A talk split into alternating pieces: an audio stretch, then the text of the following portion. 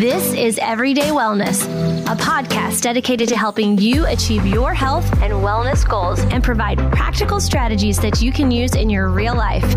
And now, here is your host, nurse practitioner Cynthia Thurlow. Today, I am so excited to have Dr. Cate Shanahan. She is a board certified family medicine physician and a globally recognized metabolic health expert who has changed the nutrition conversation. If you've heard that vegetable oils are unhealthy and that bone broth is part of a healthy diet, that was thanks to Dr. Cate's books, blogs, and her work with the LA Lakers and other legendary sports franchises. Good morning. It's so nice to have you with us. Thank you, Cynthia. This is really a thrill to be here with you. Yeah. So I think it's, you know, part of our story makes us, you know, kind of explains how we've kind of gotten to where we are today. And so my understanding is you started with a, you know, more traditional kind of Western medicine mindset, which we all know doesn't really focus on food as a really integral part of health and wellness. So through your journey, what really spurned your desire to learn more? I know that you also have a very strong biochemistry background, which you know might have kind of fostered that scientific kind of curiosity about learning more about the foods that we're eating. But what actually, where did that come from? When I got sick. So, you know, I had gone through my entire medical training hoping to get to the underlying cause of actually my own sports injuries. And I didn't really get that. So I got sick and I had to question everything that I had learned about nutrition at some point when nothing else worked, right? I couldn't mm-hmm. walk. I had an infection in my knee. Uh, that's what I ultimately figured out myself.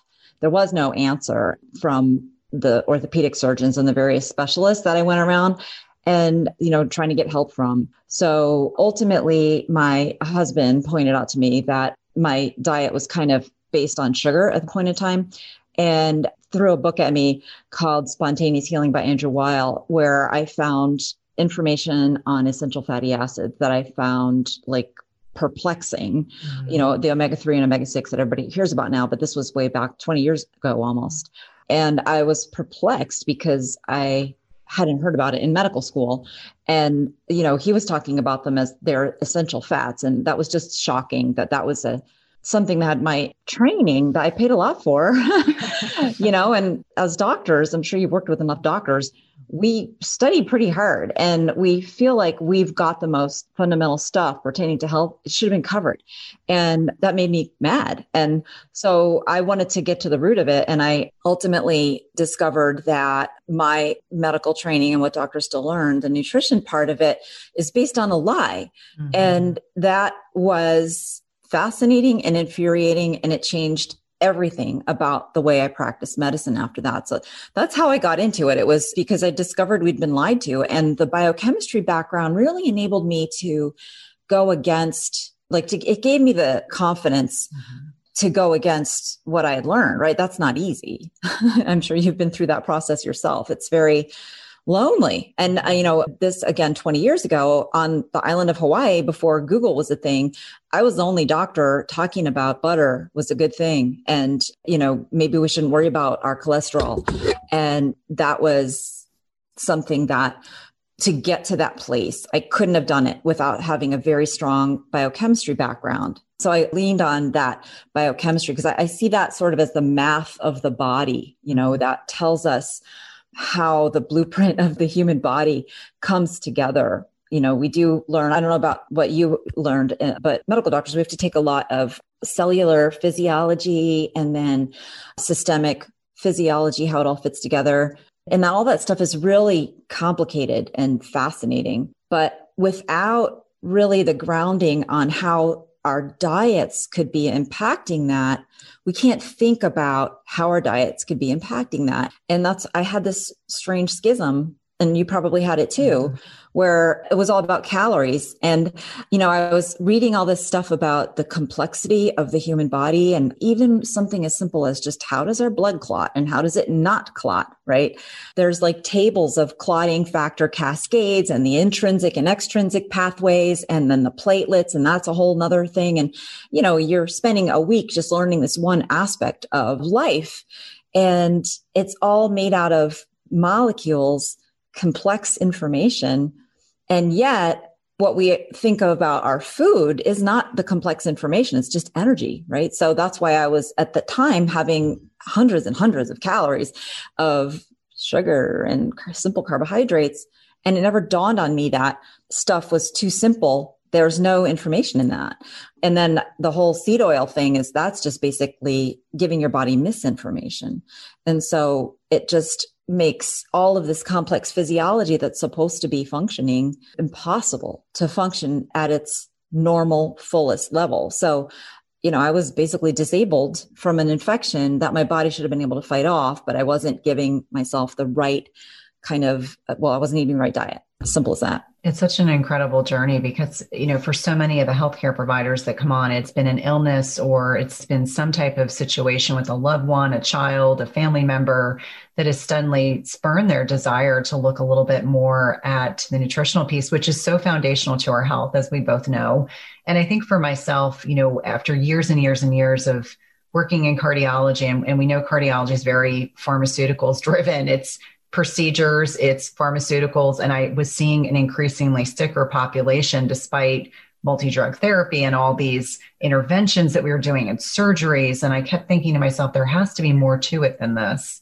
And so I know much to your point about, you know, when you kind of take a stand against what is considered to be conventional knowledge, you're sometimes people might look at you a little skeptically or they may just tell you you're wrong uh, you know, thankfully, for the most part, because I was talking about food, most of the physicians and other NPs and PAs I worked with were like, you know, you're just kind of this weird nutrition person. Right. But it all starts with food. And that's really what we're talking about. So you went through this process, you know, you had this awareness, you dove into the research.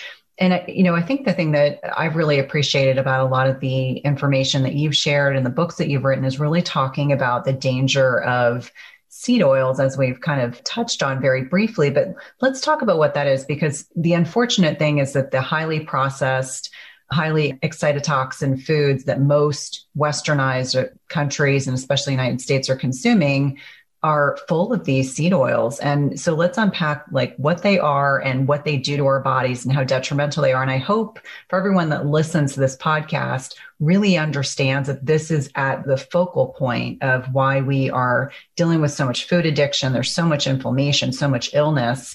But I will let you kind of dive into this because this is really your area of expertise. And certainly I've learned a lot through you, and I know my listeners will as well. So uh, seed oils and vegetable oils are the same thing, different names for the same thing. And what they are is they are your number one health enemy. And, you know, if you can get them out of your diet, that is the very first foundational step to enabling your body to function normally earlier I was talking about empty calories. Well, these are worse than empty calories. These are calories that are full of inflammation promoting fatty acids. And it's like filling your body with something that actually impairs your body's ability to do anything, any process in your body. It's going to be more difficult and so what are they like? What are they literally? And when you're looking at them in the store, there's three C's. I call them the hateful eight because there's a total of eight of them. There's three C's and three S's you're going to find in the grocery store. And then there's two more that are mostly in restaurants. And I'm talking about even like good sit down restaurants where you might be paying $100 for a night out. So the three C's are corn, canola, cottonseed, the S's are soy, sunflower, safflower. And then in the restaurant, you also uh, get the rice bran and the grapeseed oils. You also get something called blends, like olive. If you ask for olive oil, sometimes the servers will tell you, yeah, we have olive oil, but it's because the container back there says olive oil blend. And mm-hmm. they themselves don't know that it could be 1% olive oil and 99% canola or soy. So, like a lot of folks have no idea how that they can be following a healthy diet and still getting a lot of these in their body because even if you don't eat junk food, they're in junk food, right? They are basically the reason everybody knows junk food's bad. Nobody argues about that. But no one has really said this is what makes junk food bad. And one of the things is sugar. Everybody knows sugar's bad for you. The other thing that it's just not talked about is the oil they uh, get chips and Twinkies and cookies and pastries and everything that we know isn't healthy. You look at the ingredient, it's one of those seed oils is in there, but it's also in a lot of foods that we wouldn't think to look for, like peanut butter and things that are considered healthy or part of like a vehicle of you eating healthy. Like if you want to have salad, well, good luck finding a salad dressing that doesn't either lie about being made of olive oil because when you turn it around mm-hmm. it might have a drop of olive oil in there but just like the blend situation it's one of the hateful eights is first. And things that you know you wouldn't expect like energy bars or protein bars that these things are supposed to be sort of healthy-ish. They're in dried fruit. I mean it's in so much stuff that today unless you're purposefully avoiding it you might be getting 80% of your fat calories from these things and as I, you know, it's important to understand a little bit, just a little bit about why are they bad. And that comes down to the chemistry of the fatty acids that they, they're very high in these kinds of fatty acids called polyunsaturated fatty acids. And the other type of fatty acid you might have heard of is saturated fatty acid, right? That we've heard of in the context of, oh, oh that's the bad one. It's bad because it's going to raise your cholesterol and clog your arteries. You know, you're going to get heart attacks from it. That's why they say things like a steak is a heart attack on a plate. The cardiologist will tell you, you probably heard that, right? Yes. Working in a cardiac, I probably heard that a billion times. But that is actually part of the biggest medical lie ever laid on the plate, literally, of the American population. And now, like the global population, the whole world is under this delusion that saturated fat is unhealthy and polyunsaturated fatty acids can do you no harm. And really, the polyunsaturated fatty acids are, they're death in a bottle. I mean, they're, they couldn't be worse. But the reason that they're bad for us is so multi layered and complicated and kind of hard for doctors to get our heads wrapped around that it's just not really easy to explain in a single like medical sounding sentence, right? It's not easy to design a single study to show that these things aren't healthy. And there's no interest in designing a single study. This was the original medical lie. And it was a medical lie for a reason that I can go into if you'd like to hear the story. no, I, I, think the listeners were would definitely be interested. And I think, you know, through knowledge comes power. And for some people that are unaware of like where the science diverged one direction and then the processed food industry and lobbyists pushed another direction, I think it's important to understand this is where, you know, one of those key times where our health got hijacked. Yes, and so it goes way back uh, the to a man named Ancel Keys and the American Heart Association back in the 1940s and 50s. So the American Heart Association at that time was a collection of doctors. It was a, not a money making organization. And it was really geeky doctors who wanted to get together and share their insights about various types of heart disease. At that point in time, heart attacks were becoming increasingly common. And they were alarmed about that because not too long prior, doctors could have gone, their cardiologists could have gone their entire careers without seeing a heart attack, which at that time they called a coronary because the arteries in the heart are coronary arteries. Mm-hmm.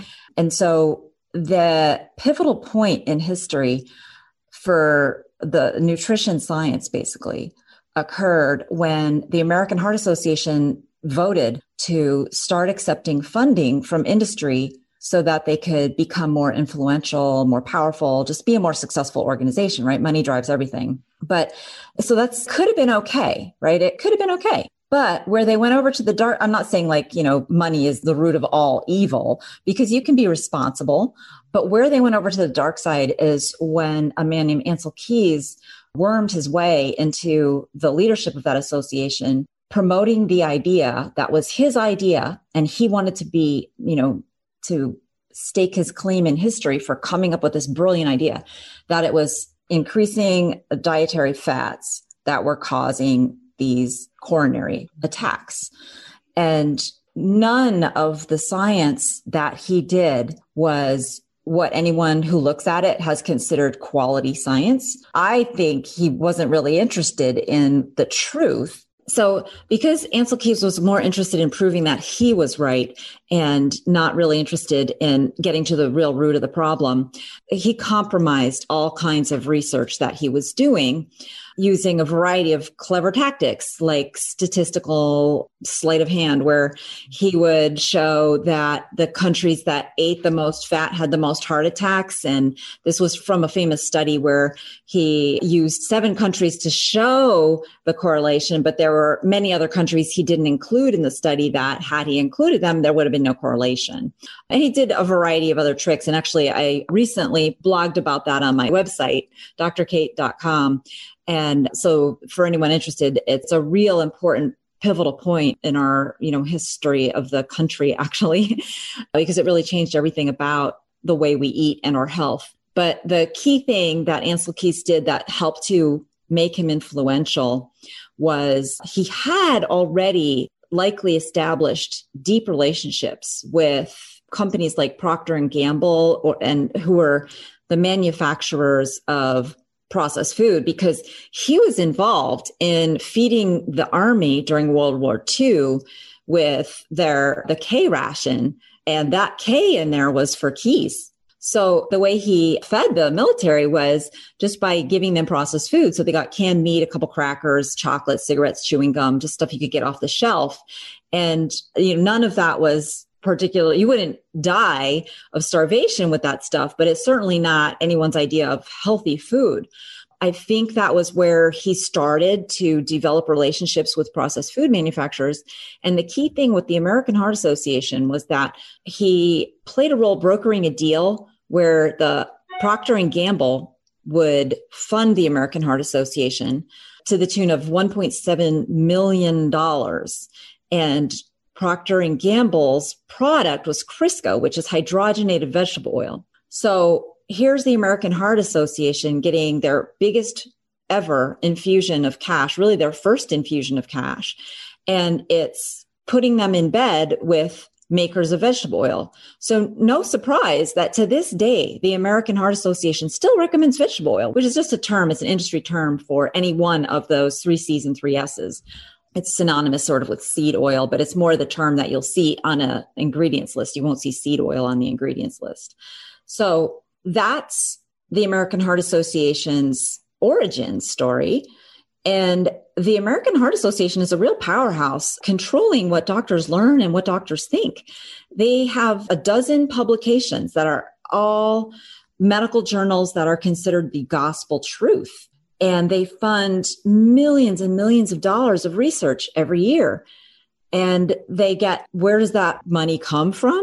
Big food, like, well, the makers of vegetable oil.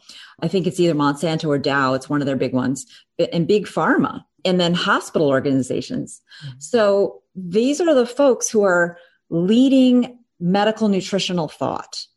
And they're in bed with people who really don't care about our health and sell products that either make us sick or make money when we are sick. And it's all a mirage. I mean, none of it is creating health because, as you and I know, health comes from nature, right? It doesn't come from drugs. It doesn't come from medical interventions or procedures.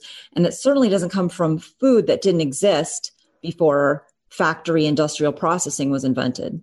But yet, that's what the American Heart Association preaches today and still teaches doctors and nurse practitioners and physician assistants, nurses, trainers, like everybody. They are the, the source of you know the current nutritional dogma them and you can't but why should we trust them like it's no wonder. I mean, there's no objectivity. And isn't that at the basis, at the root of science is that we are meant to question dogma and we are meant to, you know, not just make assumptions. We're meant to actually look at the research. And so when it's cherry picked like that, for anyone that's listening, this has influenced every single aspect of your life, whether you realize this or not. This is how pivotal and important this shift was that this lack of objectivity is fostering the education and knowledge of the people who treat you when you're sick, the pharmaceutical industry. It's influencing the food that you're having available at your stores. And much to your point, it's profits over health. And that is really the status quo. And so what that has led to is this increasingly metabolically inflexible, obese, and sick population, which I think is a true tragedy. I mean, and I'm sure for both of us, I've been around on the earth long enough to know that things were very different when I was growing up. Trying to explain to my children in the 70s and the 80s when I was growing up, you didn't see a lot of childhood obesity. There weren't just, you know, you just didn't see copious amounts of fast food everywhere you went. It was a special occasion to go out to eat. It wasn't something we did every night. Today's podcast is sponsored by NutriSense. It combines cutting edge technology and human expertise so you can see how your body responds to different types of nutrition, stress, exercise, sleep, and where you are in your menstrual cycle in real time. And by pairing a continuous glucose monitor with their app and expert nutritional guidance, NutriSense can help you reach your health goals. And the best part is it's not just a program where they send you the CGM and you have to figure it out on your own. Each subscription plan includes one month of free expert nutritionist support. Your nutritionist will work with you one on one, interpreting your data and providing customized advice to help you reach your health goals. The last time I had my CGM on, my registered dietitian and I troubleshooted over some specific concerns that I had. And whether you're aiming to lose weight, stabilize your energy, or just feel better overall, NutriSense offers the guidance and support you need. And lasting sustainable change takes time and can be achieved through a longer term subscription. That's why I encourage my patients and clients to consider three, six, or 12 month subscriptions where it's actually less expensive and allows you to not only achieve your goals, but also to ensure that you stick to your healthy lifestyle for the long term. As I've mentioned before, I have found the CGMs I've used through NutriSense to be incredibly insightful, specifically to carbohydrate tolerance. I would not have known that plantains spiked my blood sugar without this information. It's also been hugely helpful for tailoring to workouts and sleep quality. And so for me, even though I am metabolically healthy, I find the insights to be particularly helpful to tailor my lifestyle changes to my blood sugar. Visit nutrisense.io slash EWP and use the code E WP for $30 off plus one month of free nutritionist support. Be sure to let them know you're a listener of the Everyday Wellness podcast when they ask you how you heard about them. This is one of my favorite ways to take care of my health and one of my top recommendations for all of my patients and clients.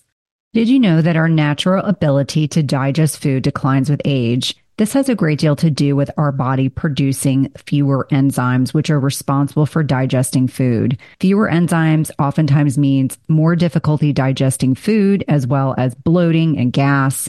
And if you're over the age of 35, like so many of my listeners, your enzyme levels have already begun to decline. That's why I'm a huge fan of enzyme supplementation.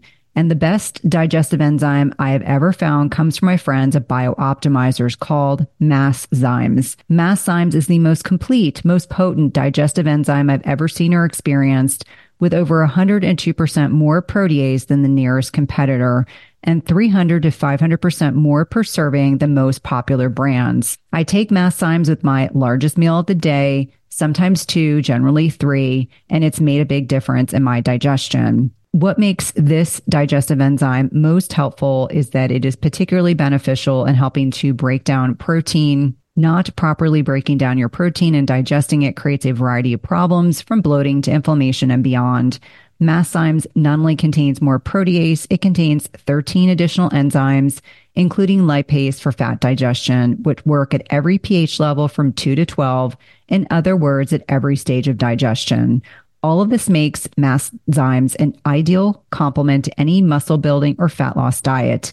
And you can try it risk free. Their 365 day full money back guarantee is the gold standard in the industry. And if you don't feel how Masszymes helps you upgrade your digestion and power through your food, their support team will give you a no questions asked refund.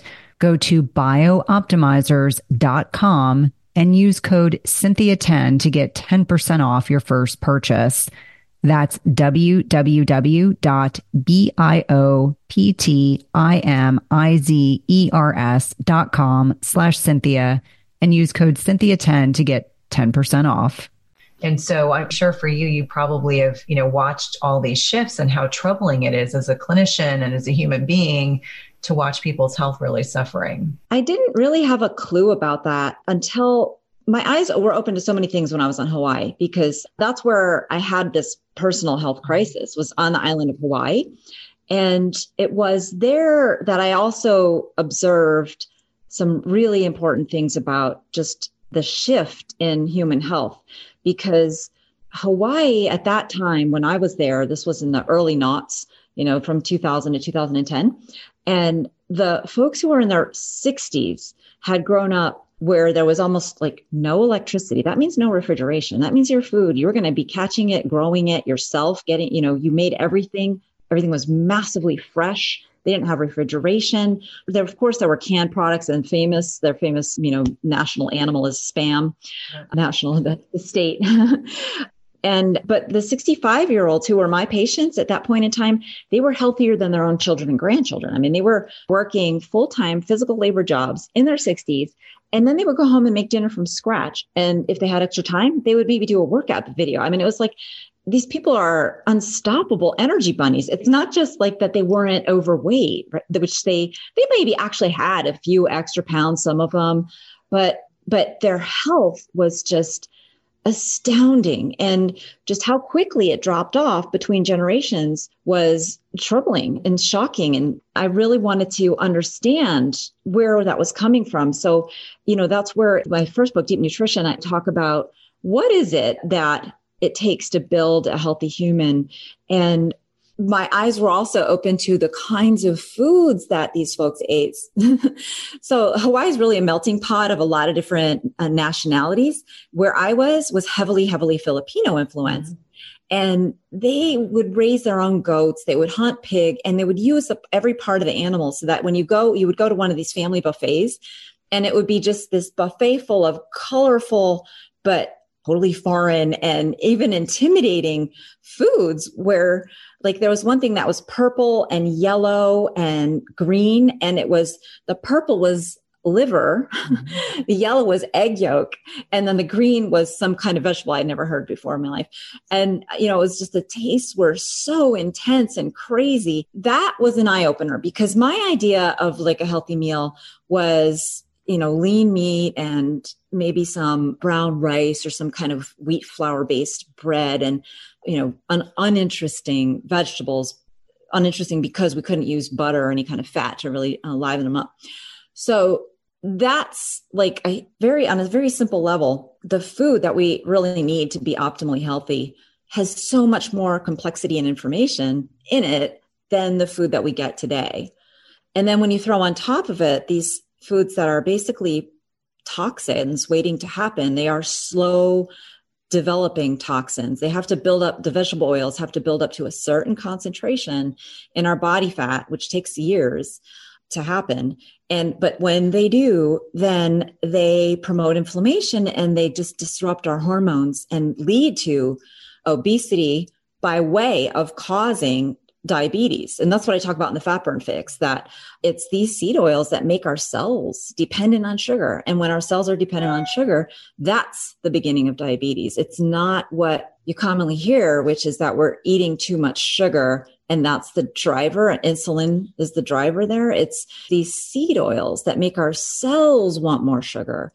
And the driver is that our bodies change so fundamentally that our fasting blood sugar set point actually elevates. And that's what leads to all this metabolic disease. Even in a normal weight person, right? So most folks respond to this change by this physiologic need for more sugar by snacking and ultimately it's very difficult to control your calorie intake. So you end up overeating and getting overweight. But some folks just are able to maintain their weight at a normal level. But the way they compensate for the empty calories is by becoming malnourished. And so what that translates to is autoimmune diseases and digestive system problems, right? We have so many kids now. They talk about the obesity epidemic, but there's kind of a scarier epidemic. I mean, obesity is reversible and easily. We know how to do that now, right? The Fat Burn Fix lays it out, and lots of other books can help too. But of course, mine is best. It's a wonderful but, book. I agree. Thank you. But what's harder is when you have children who have food intolerances or their digestive system doesn't allow them to eat healthy foods. So, how many people have you worked with where they say, well, okay, I'm able to change my diet, but my child doesn't want to eat anything other than chicken nuggets and those fish crackers or like three foods, right? Because they're either intolerant or their tastes won't allow for it. They don't enjoy it. There's something fundamentally wrong with that development of that child's appetite system or their digestive system that relates to all this malnutrition. And that's kind of the more insidious and really terrifying part of all this is that we've fundamentally changed a lot of children's ability to eat healthy. So we can talk about what we're supposed to be doing, but when you try to bring it home to the dinner table with your family and you've got a child who just refuses, that's a battle we're not really armed to fight. And, you know, so, well, what do you do about it? Right. You need a lot of support. And the key thing is you have to, to have doctors who, you know, your healthcare providers, whether they're naturopathic doctors or functional medicine doctors, they need to be on your side about what a good diet is. Because if you're fighting that battle, you're fighting your own health battle, then you're fighting these dinner time battles. It's insurmountable. I think there's so much confusion about what nutrition is. What does that look like? I think there are these camps that people fall in, like they will have success, whether keto or low carb or carnivore or vegan diets and they have success which i think is wonderful because you know we all have to find our ways. And i have strong preferences about one of those four i just mentioned which i don't want to dive down that rabbit hole because that's sticky. But the point being that people are so confused they don't know what to eat because they get on and they look on social media they read a blog and so, you know, I think one of the things that I really love and appreciate about your work is that you really make the information very accessible for people to understand. You know, when really talking about the damage that these seed oils, vegetable oils cause, you know, they're very inflammatory, but they actually, you know, into the cell, you know, the mitochondria, which is the powerhouses of our cells, they actually damage the mitochondria. And so that, you know, is one of those other aspects of seed oils that are so non beneficial, but when we're touching about metabolism, because I get this question all the time, and I'm sure you do as well, we've been so conditioned that we worry about calories. And what we need to be far more concerned about is the quality of the food that we're consuming. And so when you're working with someone, when you're, you know, speaking to people, because this comes up quite a bit, people will always say, but there's so much that I have to do. And I always say, you know, slow and steady wins, you know, small, simple changes. But a lot of your message, which I'm hoping everyone is hearing, is the most important change you can make right now is to remove these inflammatory oils from your life. And it means that you are going to have to read a lot of food labels. One of the things that I do with some frequency is I do videos and I'll go to Costco or Trader Joe's or like Whole Foods. And my only thing that I say is, no soy, no canola. And I mean, and that's like beyond that, I'm like, I'm willing to try it. I'm willing to look at this product. And it's so hard, especially Trader Joe's in particular, because it's in everything. But the point being, it is worth to make the effort so that you pull these things out of your diet so you can, you know, take step one towards a healthier lifestyle. And everybody agrees that those are the unhealthy oils, except mm-hmm. for the source of this original lie in the first place, which is the American Heart Association and, and the doctors who are influenced by them. So that part of it is not really controversial. I mean, you can have people who've had success with uh, going gluten free or mm-hmm. going dairy free or a vegan diet or keto diet. And what they all have in common in their success is that they've eliminated these seed oils and they've started eating either more whole food plant based oils or more whole food animal based oils or a combination. And so I think it's important to understand that, you know, the only reason that we think saturated fat is unhealthy is because this organization has been lying to us about it for 60 years. But the thing, the little seed of fear that they create is this idea of cholesterol clogging your arteries. Because it's true that if you eat fewer vegetable oils and you start eating more saturated fat, whether it's from plant or animal, your cholesterol numbers are going to go up. And we've also been conditioned to believe by this same organization that that is a problem. And so a key thing that really helps is to realize that high cholesterol even though everyone will tell you it's a problem, it's not a problem. We don't have any good evidence showing that it is a problem. And in fact, I've just completed a post about this on my website. We have evidence showing that if you lower your cholesterol levels with seed oils, that you die sooner. It doesn't protect you from heart attacks and it increases your chance of dying from cancer, infectious disease, and even dementia. So the reason that the saturated fat lie persists in spite of the fact that no one in the real health space, I think, actually even talks that way, you know, like the things that I mentioned, functional medicine and naturopaths, they don't talk about saturated fat being bad. It's really only the medical field. And we've all been just brainwashed that by the American Heart Association and all the folks that depend on them. And that's the American Diabetes Association. The American Diabetes Association, they don't have any doctors. They just point to medical doctors and they point to the American Heart Association. Same with the American Cancer Society.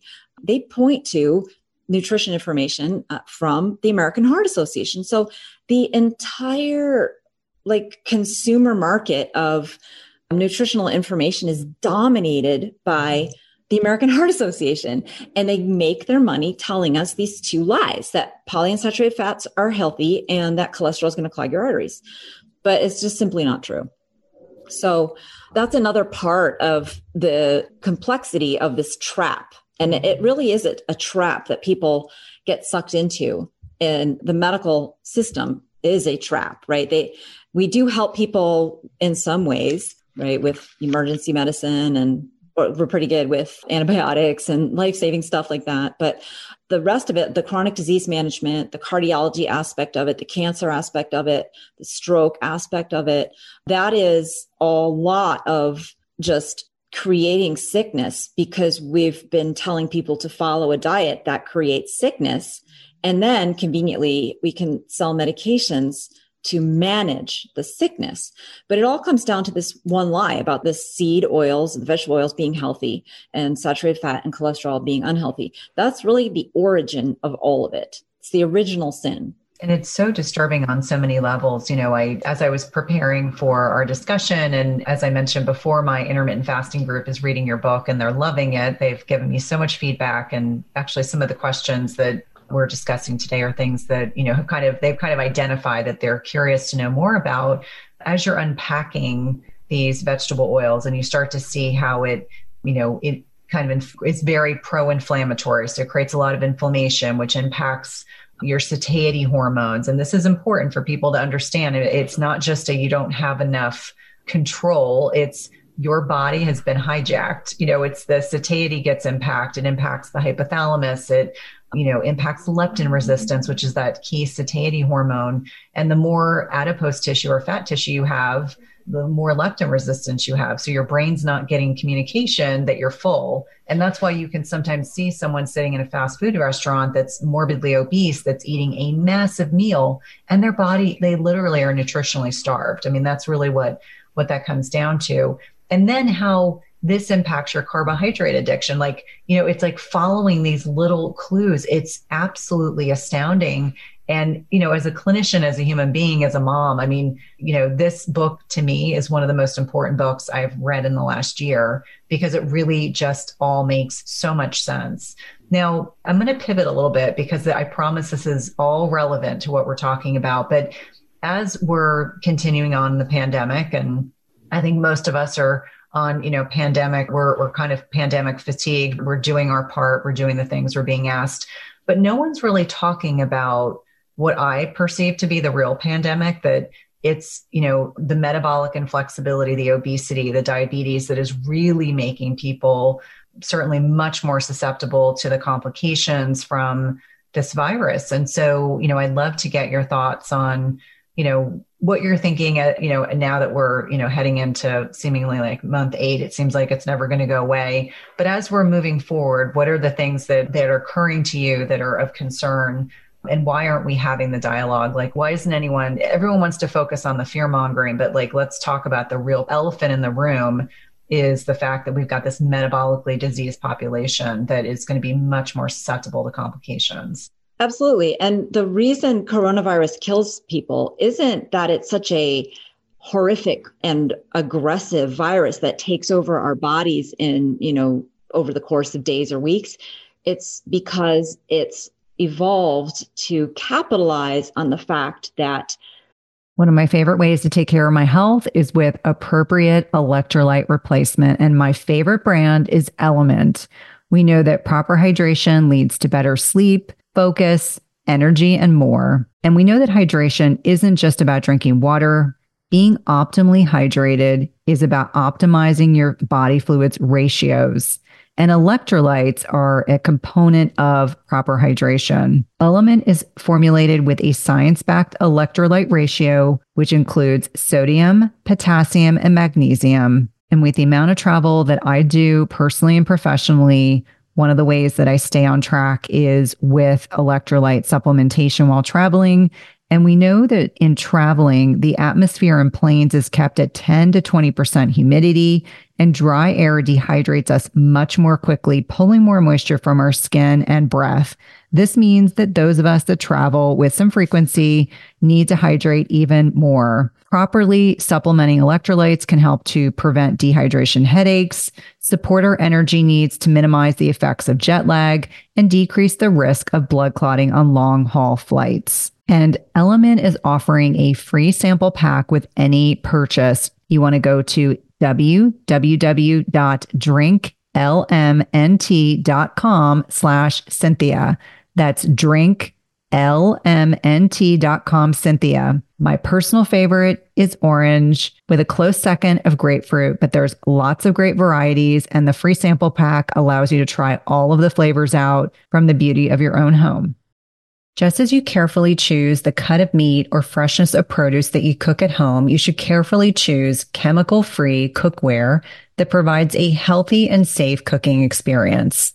The materials in 360 cookware are safe, sustainable, and of the highest quality. Their cookware is 100% free from any toxic chemicals as the company produces quality stainless steel cookware and bakeware without added chemicals, and all are manufactured in the United States. It's also the leading manufacturer that equips kitchens with cookware and bakeware that are free of all of the toxic chemicals and coatings, including PFAS, Teflon, and ceramic. And the best thing is that when used properly, the product's construction provides nonstick properties and a product that can be passed down through generations. Go to www.360cookware.com and use code Cynthia20 for 20% off your first order. Again, that's 360cookware.com and use code Cynthia20 for 20% off your first order. We've been using their products over the last several months and have really been pleased with not only the durability, but ease of cleanliness. People are walking around with pro inflammatory body fat. So it's really the inflammatory conditions that are killing people. We get inflammation in the lungs that translates to fluid in the lungs or ARDS. We get inflammation in the blood vessels that translates to this cytokine storm and all these blood clots that are occurring and causing young folks to have strokes. And they don't even have to be overweight. So this is the thing that is just so key is you know, I would say, actually, I did say on um, national TV that if we had taken away seed oils, just magically wiped them out five years ago, the coronavirus would not be killing anybody but the same groups that the flu kills, which is the extremes of age, the very old and maybe the very young. But actually, the coronavirus doesn't seem to be able to infect the very young the way the flu virus can.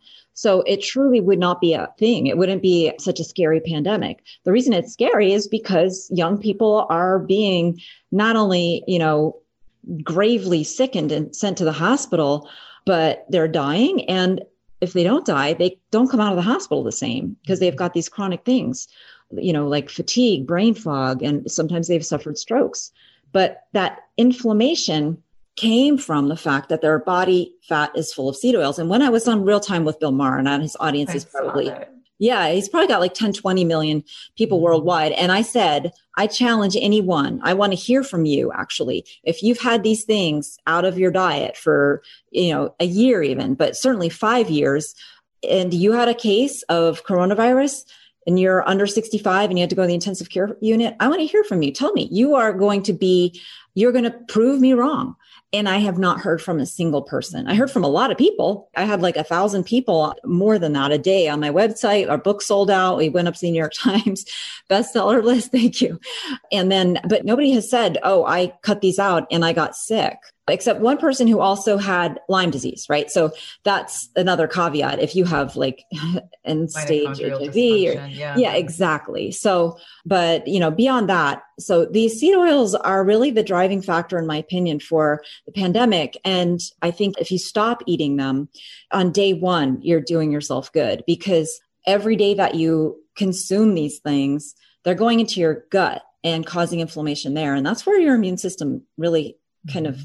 faces its first set of challenges it kind of begins actually in your gut because you know you eat all these different foods it's so complicated in there what is friend or foe in there and if your immune system in your gut is facing inflammation it has just a really hard time figuring things out and then the inflammation also kind of lays out the red carpet for pathogenic organisms which also brings that you down a notch mm-hmm. in terms of your the efficiency of your immune system and your ability to fight off infections. And it's just and on and on it goes. So these seed oils are they're the worst possible invention that you know makes us sick but we don't hear about them and they're flavorless. So we don't think about them.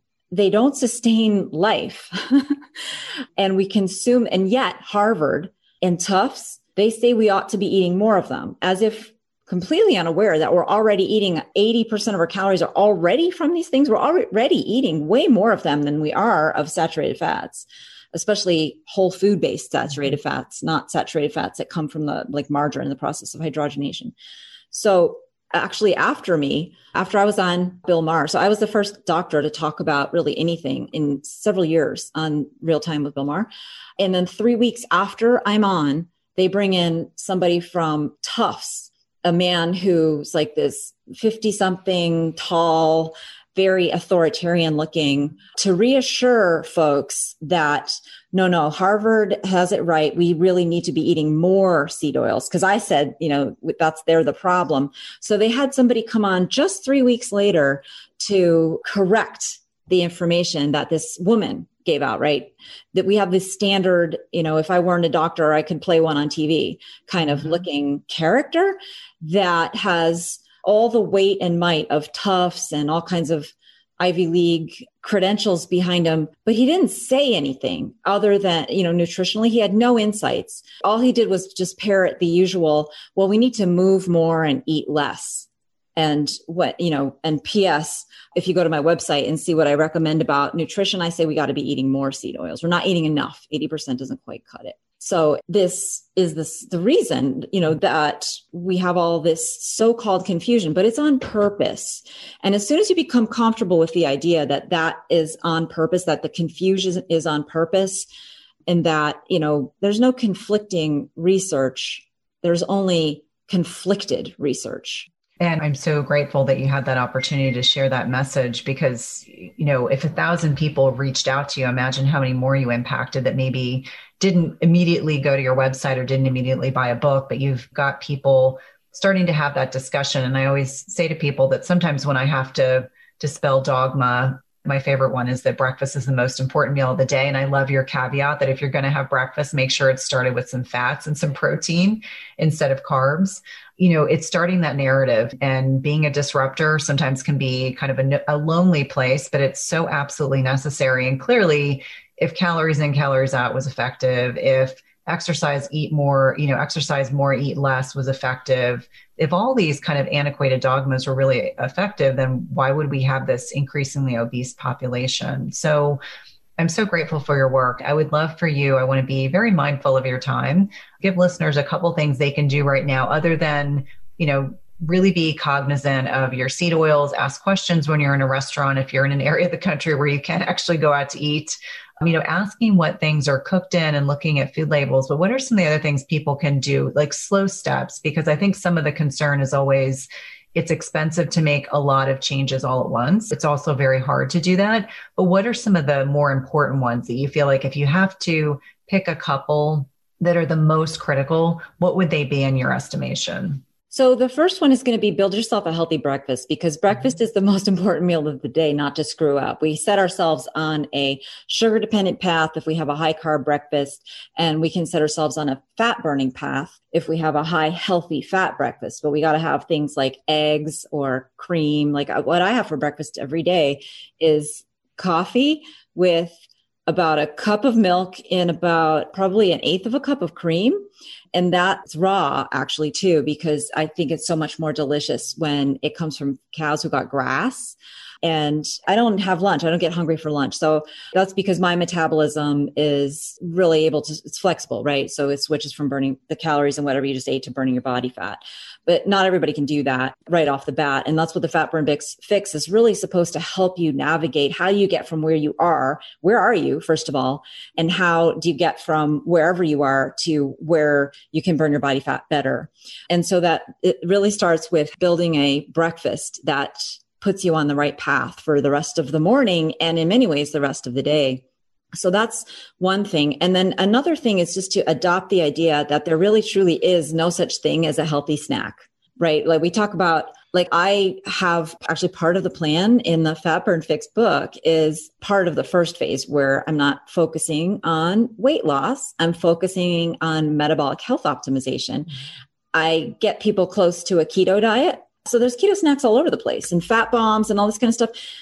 Any kind of a snack you have is going to block your fat burning because you just ate some calories and your body is going to use those calories instead of having to do the work of taking those calories and putting them in storage as fat. Meanwhile, it's burning your body fat at the same time. It doesn't do, that. So you start burning those calories instead of your body fat. So it, it blocks your body fat burning. And I think that stopping snacking is essential before you're ready really even for a lot of the intermittent fasting that folks do mm-hmm. because i find that when you are not good enough yet at burning your own body fat your metabolism it's not you are not good obviously mm-hmm. your metabolism hasn't recovered yet it's not flexible enough where you can burn your body fat if you try to do some of the time restricted feeding or intermittent fasting it you end up stressing yourself like mentally because it's just not mm-hmm. easy. You're not ready for it. Mm-hmm. And your hunger is really a key indicator of your metabolic health. And so that's what I teach in the fat burn fix. And I think that's kind of a key message for folks listening is if you're experiencing hunger, that's a sign that you're not really ready to focus on restricting calories in a way that makes you lose weight. Because ultimately, you do have to eat less calories than you consume, mm-hmm. but that's not easy or really healthy to do when you aren't burning your body fat. Because if you're already, let's say you want to lose, you know, 50 pounds, but on a daily basis, you're already at your current, whatever your weight, your calorie intake is to maintain that excess weight. It's excess calories, right? Say it's 2,500 calories and maybe you need really 1,800 or something. If you're already hungry, how are you going to be able to ever cut out calories if you're already hungry? I mean, you're already eating 2,500 calories. So you might not really be ready. Some people can start losing weight right away because they build their meals so that they sustain the meal itself sustains their energy and then kind of slides them into being able to release their stored energy more efficiently so that you actually do start burning some of your body fat. But if your metabolism is more damaged, that's not going to happen and you're going to end up producing more sugar out of your own muscle. And that's just not healthy. So that's why I really like folks to understand where they are in their metabolic health, you know, process of going from a fat burner to a sugar burner. That's what the American standard American diet does. It makes fat burners into sugar burners. And what a healthy diet does is it takes sugar burners and makes them fat burners again. So, but you have to understand where you are on that spectrum so that you can understand how flexible you are and that determines whether or not you're really ready to lose weight. So, like, that was kind of a long winded way of saying that one of the key take homes is paying attention to hunger is more important and energy levels is more important than paying attention to the number on the scale mm-hmm. for a certain point in time. Once you get your hunger under control and your energy levels have improved, now you can start paying attention to that number on the scale. Well, this has been just a delight for me, and I look forward to having you back in 2021 and seeing what you're doing. How can my listeners find you? Obviously, I'm a huge proponent of your books. I have both of them, and I always proudly like to mention the amount of earmarking I do with Red Pen is a sure sign it's a good book in my estimation and one that will be very valuable to my listeners. How can people find you? How can they find your blog? Obviously, I have to finish watching that episode with Bill Maher, which I thought you were masterful in. Thank you. So uh, my website is drcate.com. That's D-R-C-A-T-E dot com.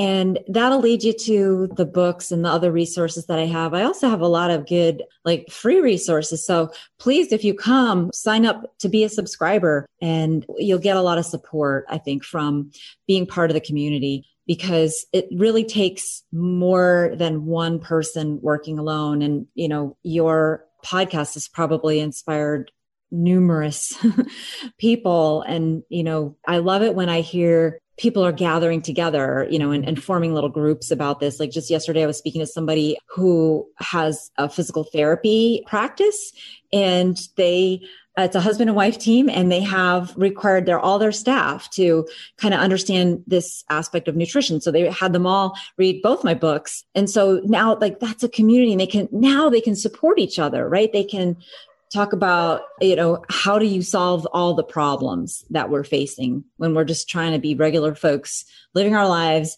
not having our lives like focus on thinking about food how do you make it easy that's sort of collective consciousness is key.